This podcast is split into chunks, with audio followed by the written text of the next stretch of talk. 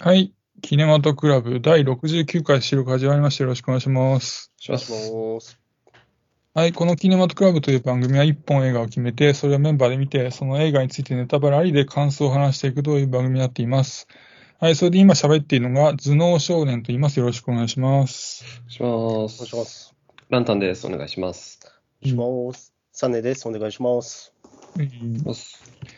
はい。えで、今回はですね、現在劇場公開中のミュータント・タートルズ・ミュータント・パニックについて語っていこうと思います。はい。じゃあまずあらすじからです。ミケランジロ、ドナテロ、ラファエロ、レオナルドは不思議な液体ミュータンジェンに触れたことでミュータントになった亀たちだ。目立つ姿を隠すため地下や路地裏で身を潜めるように過ごしているが、中身は普通のティーンエイジャーと変わらない。学校に行ったり恋をしたり人間と同じ生活を送ってみたいと願いながら拳法の達人であるネズミのスプリンターを師匠に武術の腕を磨いている。そんなある時、ある時そんな彼らの前にハエのスーパーフライを筆頭としたミュータント軍団が現れる。同じミュータントの仲間がいたことを喜ぶタートルズだったが、スーパーフライ軍団は人間社会を乗っ取るという野望を抱いていた。ニューヨークを舞台に亀、ニューヨークを舞台に亀の忍者4人組の活躍を描き、コミック、ゲーム、アニメ、映画など様々なメディアで根強い人気を誇るミュータント・タートルズをアメコミタッチの新たなビジュアルで映画化した長編アニメーションということになっています。はい。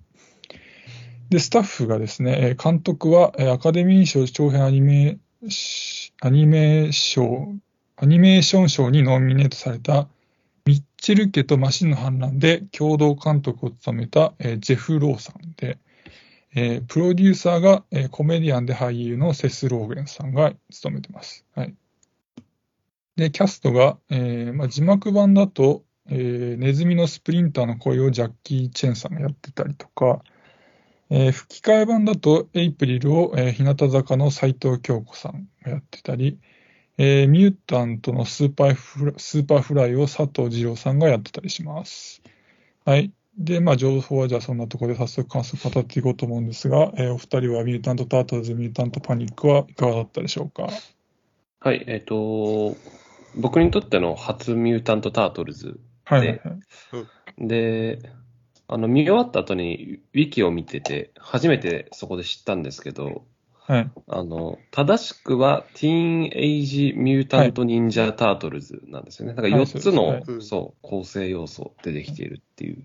で、もともとは84年に自主出版された白黒コミックらしいんですけど、その日本への初輸入はかなり早くて、その出版の5年後の89年発売のファミコンソフト激烈忍者伝らしいんですが、はまあそんなことはどうでもいいんですけど、はい。えっと、面白かったです。あの、予告を見た時点でね、これは面白そうだっつってね、頭脳少年さんとも話してましたけど、期待通り面白かったですね。あの、アニメーションが素晴らしかったですね。子供の落書きをイメージしたって言われてる通り、はいまあ、線がすごく不安定で、うんこう、左右対称にね、描かれてるキャラクターとかものが画面にないのが、まあ、新鮮で気に入りましたね。こう、ディズニーみたいな、うーん、整然とされた CG 対策って、こう、例えばぬいぐるみの毛並みの、こう、テクスチャー感とか、本物と見まがうほど綺麗っていうのも、まあ素晴らしいんだけど、はい。なんかそれ自体にはもうそんなに感動しない体になってきてて、うん。うん、CG、CG の超大作って、まあ、もう結構縮小気味だなって感じもあったんで、うん今作すごく良かったですね。で、何よりいいなと思ったのは、その、レオナルド、ラファエロ、ミケランジェロ、ドナテロっていう、まあ4人いるわけですけど、はい。その書き分けの部分ですよね。その、今作を見るまでの、その、えーミュータント・タートルズのビジュアル、その、はい実写映画もそうだし、はい。とあとマイケル・ベイ版みたいなのもありましたけど、ああいうののビジュアルを見てる限りだと、その4人の判別にかなり苦労しそうな作品だなっていうふうに思ってたんですけど、まあ体格差であるとか、武器とか持ち物みたいなもので、うん結構明確に差別化されてて、あとまあ言動もそうですね。そのキャラクタうー、キャラ付けの部分もそうですけど、見終わる頃には、こう、どれが誰なのかっていうのをいちいち考える必要がないほどだったんでは、い。すごく良かったんじゃないかなと思います。はい。とりあえずそんなところです。はい。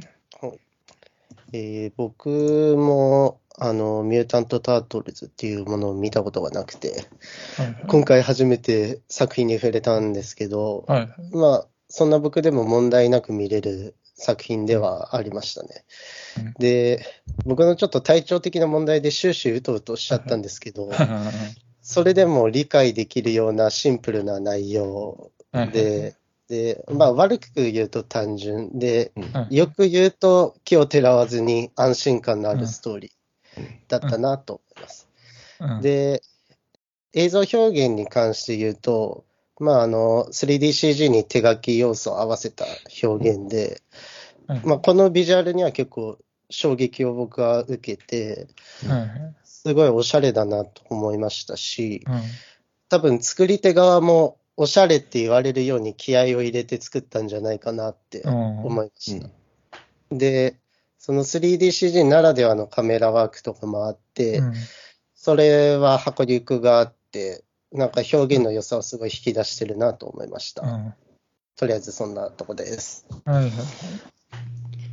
はい。はい、えーじゃあ、僕、頭脳少年の感想としては、まあ、まず、その、僕が、その、どういうスタンスでこの映画を見たかってことなんですけど、うん。その、まあ、僕が子供時代のその90年代に、その、タートルズって、まあ、すごい日本の子供たちも人気あったんですけど、で、まあ、僕自身もタートルズ好きで、で、それは、まあ、あのポップなキャラクターと、その、まあ、子供が好きなこの忍者の要素を取り込んでて、うん、で、まだその、当時日本の中でその、まだちょっと憧れがあった、その分かりやすいアメリカ文化みたいな、そういうところにもちょっと憧れがあって、で、それでまあ好きだったんですけど、で、まあテレビアニメとか漫画に始まってゲーム、おもちゃ、映画と、まあメディアミックスによる、まあ本当亀付けの少年時代を一時期過ごしたうん。りしてて、うんで、まあそこからタートル自体ってまあ何度かいろんな形でリメイクされてるんですけど、まあそこはあんま触れてなくて、なんでなんか、たまあたまに古いその90年代の実写映画版の方を見てたりとか、うん。そんな感じで、で、まあ今回久しぶりに劇場で新作のタートルズ見たっていう感じだったんですけど、まあそういう中でどう感じたかっていう話なんですけど、まずその、まあ今回の映画って、まあ僕の知ってるタートルズと全然違ったんですよね。うんなので、まあ、結果、あんまりちょっと入れ入れなかった、受け入れられなかったみたいなのがあって、うんでまあ、具体的にどう違うかっていうと、まあ、今回ってそのタートルズたちのあのティーンエイジ感っていうのがすごい強く打ち出されてたんですよ。うんで、まあ、その結果、彼らが精神的にも肉体的にも割とこうセンシティブな存在になってるんですよね。うんで、まあ、本来タートルズってなんかもっとね、陽気でね、強い存在なんですよ。うん。だからなんかね、その部分がちょっと失われてたかなと思って、ちょっとそこ残念だったなって思って、で、まあ確かにそのタートルズのね、さっきラントさん言ってたけど、正式名称って、まあ、ティーンエイジ忍者タートルズだから、うん。そのまあ、今までの映像作品でティ、そのティーンエイジ感っていうのが強く打ち出してはいなかったから、うんだからそこはなんかまあ画期的な着眼点なんかもしれないんだけど、なんか昔のファン、昔からのファンからすると、なんかそれによって失われたものの方が大きくちょっと感じちゃったかなみたいなのが、うんうんで、あとはそのタートルズとその他のミュータントが、まあ、結束するじゃないですか、最後の方。うんあれがなんかね、ちょっとね、いただけないな、みたいなのがあって、個人的に。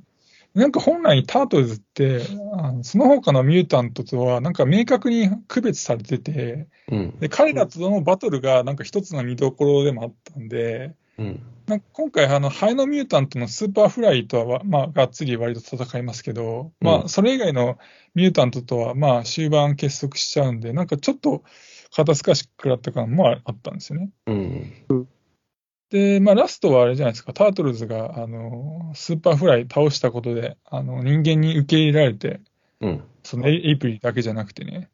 で、なんか高校に通学することになるんですけど、うん。タートルズがね。これもちょっとどうかなと思っちゃって、うんうん。タートルズって、まあ忍者のはずなんで、うん。やっぱね、なんか地下のあの秘密基地みたいなところで生活しているのが前提みたいなのが自分の中うで、ん。うん。なんかそれでこそタートルズだと思ってたから、うんなんかあれっていうのがあって、で、なんかね、このタラストのそのタートルズが、こう、みんなに受け入れられて高校にっていう流れって、うん。なんかその、タートルズのその見た目の壁を、うん。あの、超えた、その人間との融和っていうのが、なんかその、愛にその現代的なテーマにちょっとなんか合わせてきたんかなみたいな気がし、うん。ちょっとしちゃって、うん。なんかそういうの別にタートルズに期待してなかったなとかと思っちゃったりもして、うんうんだから、まあなんか、今回のそのタートルズの感想を、まあその劇中のセリフをちょっと借りて一言で表すとすると、ちょっとバイブスが合わなかったかなみたいな、うん。そんなうん。感じでした。はい。とりあえずそんな感じですね。うん。そっかそっか。その、どうなんだろう。えっと、なんだろう。うんと、頭脳少年さんが親しんできたタートルズって、うん。結構、今作って、まあヒーローになろうとする映画じゃないですか。はいはい最初からヒーローをやってるっていうよりは、ヒーローになる、は人間社会に認めてもらおうと思ってヒーローになろうとする映画ですけど、はいはい。頭脳少年さんが見てきたタートルズはもう最初からゴリゴリのヒーローって感じなんいやですかね。、じゃいや、全然ヒーローじゃなくて、うん。だからその最初はこの映画と同じで、うん。まあ、基本人に全然知られてない存在なんうん。ですよね。うん。で、その中で、この、徐々にその、あの、全然人には認められないんですよ。あの、古いタートルズは。うんそうじゃなくて、なんていうのかな、その、実、あの、いろんな問題が、まあ、そのニューヨークに起きるいろんな問題が、なんか解決されていくんだけど、その裏では実はタートルズがいいるんだよっていう話っていう。だから、うん人々は基本的に知らないんですよ。うんタートルズ。多くの人は。うん。で、エイプリルはもちろん知ってて、協力して、その、いろんな問題、ニューヨークの問題解決していくみたいなう。ん。うん。うん。だ特に、じゃあ、普通の高校生になりたいみたいなないないないない。特にないんだ。そういう葛藤も特にない。なるほど。ないないない。そうそうそうう。そか、そうか、そうか。忍者感が強いんですよ、より。うーん。なるほどね。そうそうそう。かそうずなんか頭脳少年さんが受け入れられなかった、その彼らがこう15歳のティーンエイジだっていう明確な設定というか打ち出しうんうんが僕、僕は初めてだったからっていうのもあると思うんだけど、すごく良かったんですよね。うんそう。下水道で、こう夜に身を隠しながら生きてて、で、うんこう、人に会うことは父親に禁止されてる彼らが、まあ、うんうん、10代のティーンエイジらしく、ね、父親に隠し事はするし、うんまあ、フェリス、まあ、フェリスはある朝突然にですよね。そうそうそうそうそうそう。ですよね。その上映会を見て、こう、人間の高校生活を羨むシーンみたいなのもありましたけど、なんかこう、普通の人間と同じように暮らしたいっていう夢は、うん。なんかそういう化け物がそういうものを夢見るみたいなのってね、こう結構いろんな作品で語り尽くされてきたうん。ベタなテーマなんだけど、うん。まあでもやっぱ彼らがね、ファニーで明るくて趣味思考も結構現代のティーンエイジャーって感じで、うん。愛らしく思えたんですけどね、僕は。うん、で、なんだろう、人間社会に認めてもらうためにヒーローになろうとするっていうお話だから、まあ映像はかっこいいけど、まあ戦いにはそこまでスタイリッシュさはないみたいな。そうなんだよね。うん、だから続編があるみたいなんで、まあ続編の方だと、まあ多分そこそこね、ヒーロー活動をもう結構バリバリにやってますみたいなところからスタートするはずなんで、うんまあキメキメのアクションは次回作以降になるのかなっていう気はしましたけどね。うん。あとなんかこう、初めてのね、アクションシーンで、こう実際のカンフー映画の映像が挿入されるみたいな。ああ、はいはいはい。そうそう、演出ありましたけど、あれ面白かったんだけど、うんあの、想像してたほど忍忍者ではねえなって思いましたね。そう忍者感ないんだよね。そうそう、忍者を消防してはいるけど、こう、うんカンフーと混同された間違った日本観みたいなのは、う んうん、ちょっと感じましたかね。全然忍者ではねえなっていう。だからそのティーンエイジ感が強く出ちゃった結果、忍者、忍者感が薄れちゃうんだよね。うん。で、古いタートルズは逆なんだよ。忍者感がより強い、そううんなんか戦う時とかも型とかがちゃんとあって、ああ、そうなんだ。そうそれでうわちゃーみたいな、そのカンフー感が強かったりとか、うん、うん、うん。そうそうそうその初めてのタートルズだったら、僕もうん、これ良かったと思うかもしれないなっていうのはあって、確かうん、うに。ん。うん。それは、そのね、別に、んその、タートルズと本来こういうものだみたいな、なんかタートルズ原理主義おじさんみたいな、そういうのがなくなるわけだから、そうそう、当然、まっさらな気持ちで見れ見れれば、また感想違うだろうし、うん。であとなんか今作が初めて見た場合、いいだろうなと思ったところとしては、まあ、そのタートルズがタートルズになった理由っていうのが、うん、結構がっつり見せてて、うん、過去作ってもう本当にあのスプリンターがさらっと言葉で語るぐらいな感じなんですよ。あんな絵とかで見せないんですよ。うん。そうミュータンジェンがどっから来て流れてみたいな感じ。うん。ああいうタートルズがなぜタートルズになったとか、あそこを丁寧な作りで見せたっていうのは、職員の人にはいいな、だろうなと思いましたね。うん。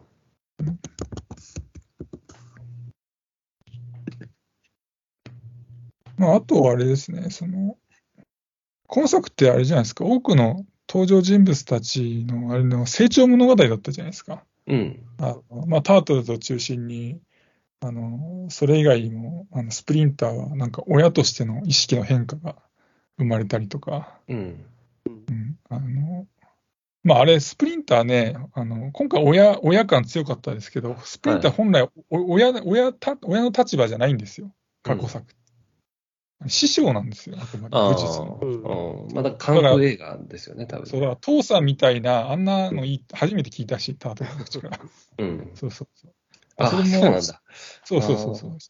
マスター先生なんですよそう。必ず先生って言うんですよ、タートルスプリンター。なるほどね。で、スプリンターは別に、あ、スプリンターはちょっと息子的な振る振る舞いで接してるけど、あくまでも師匠と弟子っていう関係なんだけど、まあそこも違うんだけど、まあそれ置いといて、で、エイプリルも、エイプリルもその、え、そう、エイプリルも今回ティーンエイジ、ティーンエイジじゃないですか。うん。あれは古い作品で、であていうか今回以外は全部、あの、社会人なんですよ、バリバリの。あ、そうなんだ。うそれで人、人気のテレビキャスターなんですよ。うん。ああうーん、うーん、なるほどね。だからそ今回そのエイプリルもティーンエイジだったんだけど、で、まあ、そのエイプリルも、その、まあ、ティーンエイジらしい、そのトラウマというか、まあ、悩みを抱えてて、それ、それをまた乗り越えて一歩踏み出すみたいな感じだったんだけど、だからその、古いタートルズと比べると、うん。その物語としての深みは、まあ、若干増してる気がするんだけど、うん。なんかね、でも個人的にそこが作品の評価につながらなくて、まあ、うん。なんですかっていうと、なんかね、そういう話って、まあ、なんかヒューマンドラマでやればいいかなみたいな気がしちゃったっていうか、そのまあ、亀じゃなくて人間でやった方が、なんかその、機微っていうか、そういうところがより表現できるよねと思ったりとか、うん。まあそもそもなんかそこをタートルズに別に期待してなかったなみたいなので、うん。そう。あんまりプラスにならなかったんだけど、やっぱりそこもなんていうのかな。結局古いタートルズが好きだからこそそことの、あそこと比べての話になっちゃってるから、うんそうそう。だから結局、この成長物語は僕にはプラスにならなかったけど、別に普通に初めて見た人にとってはうん。いいんじゃないかなと思ったりとか、そうそう。うんそんなふうに思いました。だから、まあ、なんか、もしかしたら次回作以降に、その頭脳少年さんが見たいタートルズが見れるのかもしれないなとは思いましたね。そのオニール、エイプリル・オニールが、えーまあ、キャスターとしてそれなりに有名にああ、なったとかそうか、、そうか。そう。あと、まあ、ね、ヒーロー活動を始めたタートルズが、まあ、なんか、多分アニメとかの方は、なんかメカとか出てくるのかな？わかんないけど、うんなんか秘密基地感とかうんというかね、そんそういう感じも、もしかしたら、うん、次回作以降で描かれるものなのかもしれないなとは思いましたね。うん。あの、今作の最後の最後にシュレッダーが映ってたんですよ。はいはいはい。あしあの、テッあカーの鎧鎧着てるみたいな。鎧してた。あはいあれがシュレッダーって言って、なんか、あ人間なんだ、あれ、あれ、あれうんそうあ人間でニューヨークを支配しようとしてるうん。連中で、で、なんか、その組織で、その、まあ、仮面ライダーでいうショッカーみたいな、あうんの、隊員みたいなのを率いてるやつで、そうそう。で、ミュータントを利用して、みたいな。だから多分、2はよりなんか大規模なうん。感じの戦いになるのかな、みたいな。そのうん。今回はそのスーパーフライがでかくなっただけで、うんだったけど、よりなんかこの数の多い戦いになるのかな、みたいな。うん。そんな感じですけど。うん。すみません、サネさんの感想、なかなか 続き聞けてなかったんだけど。なんだろうな。なんか、ブラックジョーク的なのがいっぱい散りばめられてましたけど、ああそれはこのミュータント・タートルズの特徴なんですかね。いや、全然。全然、全然。あ、そあんなにね、そう、あんなサブカル的ないろんなミュージシャンの名前とかうんあはいはい。出てきたのは初めて。あ、そうなん。それはプロデューサーのセスローゲンだからこそだと思うよ。あの人本当そういうの詳しいから、うん。カルカルチャー的なことを。そうそう。なんかそこだけちょっとバイブスが合わなかったんですけど。あら まあ、僕もそういう、まあ、音楽のネタとか結構多かったから、まあ、うん。どっちかって言ったら分かる方ではあるから、でもそれでも半分ぐらい、半分、3分の2ぐらいしか分かんなかったけど、うん。あの、なんか小ネタ？うん。うん。でも、そんな言うほど別に面白くなかったかな。うん。あれ、みんなわかるもんなんですかね？僕い、やパターしかわかんなかったんですけど、BTS しか。ああ、BTS ね。BTS とあの話とかと、なんかね。あ、そう、アデルとかありましたけ？ど。あ、アデル、あったな。だからなんか古いこ、うん。一瞬忍者ラップがかかってましたよね。ああ、あゴー忍者、ゴー忍者ってそうそうそうそうあれはね、もう昔からあるやつ。うん。うん。あれはね、だから本当昔の人たち、昔のタートルズ好きの人にとってはなんかテーマソングみたいになってて、うん。あれ結構短かったから、あれもっと流流してくれれば、うん。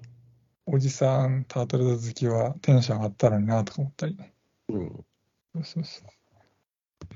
だ結構その古い、ああのアデアデルとか BTS とか新しい話、コンテンツの話もあれば、はい。さっきもランタンさんが言ったあのフェリスはある朝突然にみたいなさ、うん。これもう80年代の超名作映画だけどさ、うん。あれが流れたりとか、だからいろんなそういうサブカルコンテンツがこうチラチラ出てくるっていうね。う。うんん。うんそれもだから今作のすごい特徴ですよね。うん。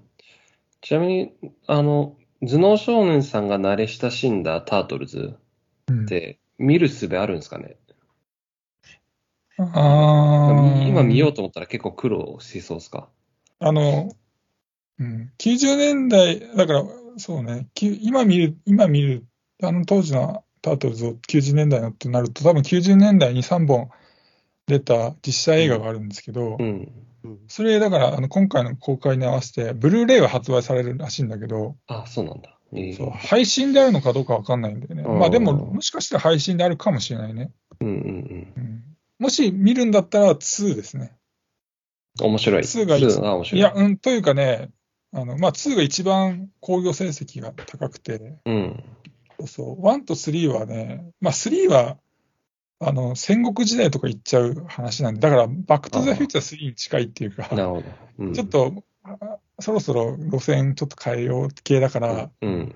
で、1はね、そこまでそもそも予算が多分かかってないんですよ。うん。1の頃ってそこまでまだミュータント・タートル人気が頂点の時期じゃなくて、そうそうう。ん。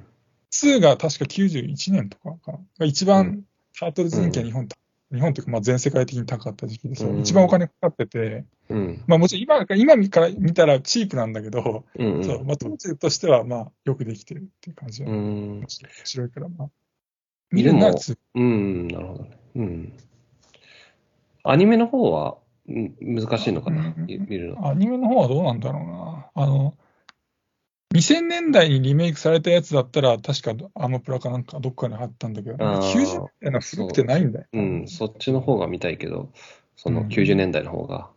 だよね。うん。あの、2000年代の、2010年代かな。あの、なんだっけ。マイケル・ベイカうんーがリメイクしたタートルズはあるね、全然ね。うん。なんか、あれですね。その、ちょっとビジュアルを見てるんですけど、その90年代のタートルズの。やっぱマッチョな要素はちょっと気持ち悪くて、なんか、今か、その、今作から入った僕がちょっと親しむのはきつそうな気もすあ、だからね、うんキモいも、キモいも一つのトレトレンドというかその作品の特徴だったんですよ。タあーートルズ当時の。んなるほどだね。からだから元祖キモ可愛いみたいな。うん。うん。そう、だからドロドロしたなんかスライムみたいな感じっていうかね。うん。うん。そうそうそう。だから、だからね、だから難しいのが、その、今見ても僕は90年のタートル面白いけど、うん。じゃあそれ冷静に見えて面白いって言ってるのかって言ったら、ちょっと自分でも自信なくて、だ思い出補正がかかってる。まあ、じゃないかとノスタルジーな。うん。そうそうそうなるほどね。うん。だから今じゃあ初見の人が見て面白いっていうかって、じゃあそこで面白くないって言われても、うん、僕もそうか、そ その立場だったらそういうのしないと思っちゃうから、うんなかなかね、おすすめ、すごい自信持っておすすめでもできないっていうのがうん悲しいところなんだけど、そうこの手の作品はね。そうそうそまあでもなんかちょっとわかるあのは、はいそうあの、昔、その、僕、兄がいるんですけど、その、う。はい。兄が撮ってたアニメの VHS かなんかの、うん。その CM うん。で、こう、録画してた VHS にたまたま入ってる CM で、タートルズとか、あと、ビーストウォーズとかの、なんかおもちゃの CM があって、そうそう、おもちゃの CM があって、なんかそういうのがすげえ、うわ、欲しいみたいな、そういう、ちょっと憧れる感じというかね、あの、あの、アメリカに憧れる感じはちょっとわかるんだよな、確かに。いやね、当時のね、玩具のね、CM ってすげえ凝ってるんですよ。やっぱ子供がいっぱいいたから、むちゃくちゃ売れるんですよ、ガンプラとか。うん。だから90年代、80年代もそうだけど、ガンプラの CM とかすごいっすよ。ちょっとしたもう作品だもん、もう。うんうんうん、なんかその、すごいなんか、あの、なんていうの、特撮みたいな、こういうセットの中にガンプラを、すごい、こう、うまいこと作ったガンプラを置いて、そのガンプラ動くんですよ、ガーって。うんうんうん、めちゃめちゃね、なんかね、お金かかって欲しくなるね、当時のシーン。ガンガンプのシーン。そうそうそう。ジオラマみたいなのを結構ちゃんと作り込んで、そこに置く、ガンプラというか、おもちゃを置くっていうのがね。そうそうそう確かにああいうの興奮する、ね、だってさ、そう、玩具のさ、CM ってさ、普通にテレビ見たらなくないですか？ああ、まあ確かにないかもしれない、ね、たまにさ、そのドラえもん見て見た時とかに玩具の CM って流れるんだけど、うん、全然、まあもちろん僕が 大人になっちゃったっていうのもあるんだけど、ただなんかその玩具を子供たちが遊んでるところを、ね、と撮ってるみたいな、なんかその、作品じゃないじゃん、全然もう、その CM、うん、まあ、当たり前、うん、今から考え当たり前かもしれないけど、昔は作品感あったんで、CM に。うん、そうそうそう。実写の子供が遊んでるみたいなのばっかですね。人、本当に人が手に取って持ってるみたいなばっか、なんか今回もこの映画に合わせて、あの、タートルズ、今回の映画に出てきたタートルズとミュータントのあのフィギュアが売ってるみたいですね、映画、ね、うんうんうん。見た、2200円ぐらいで売ってましたね。ちょっと欲しいなと思ったけど。うん、なんかね、1個ぐらい欲しくなっちゃう、そうそうそう。うん、ああ、そう、だからそれで言うと、あのー、ヴィランの方のミュータントの造形は結構どれも良かったなって気がしました。僕のお気に入りは、あの、エイのあいつ、歌歌ってるやつは好きでしたね。あと、な、な、あれなんなんだ？イタチみたいななんかあの、それこそバイブスっていう言葉使う。ああ、ノリのいい。ノリのいいやつね。そうそう。あいつとか、ちょっと面白かったな。うんうん、イタチじゃねえか。あの、トカゲみたいなやつか。うん。あの、イノシシとペアのやついたじゃないですか、もうね。あの、さ、サイさ、さ、サイとイノシシか。ああの二人は、そう、もうずっと昔からのおなじみのミュータントで。ああ、そうなんだ。そうそう、人気のあるやつなんだけど、あいつあんなになんか話のわかるやつなんかと思っちゃった。びっくりした。基本的になんかちょっとの盲信でタートルズを襲ってくるイメージがあった。うん、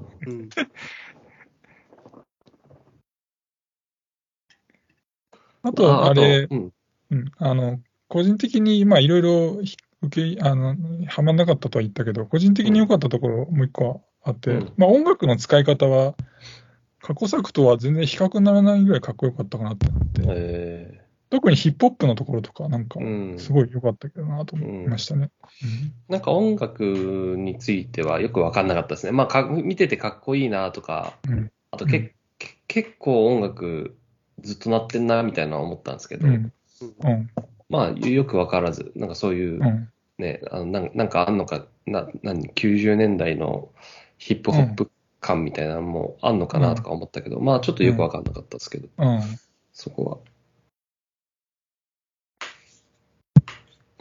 あと、斎藤京子、どうでした？ああ、そうね。あれ、だから、その、まあ、彼女声優初挑戦で、うん、まあ、もちろん僕らはさ、あの声聞けばもうすぐ彼女の顔が思い出しちゃう、うん。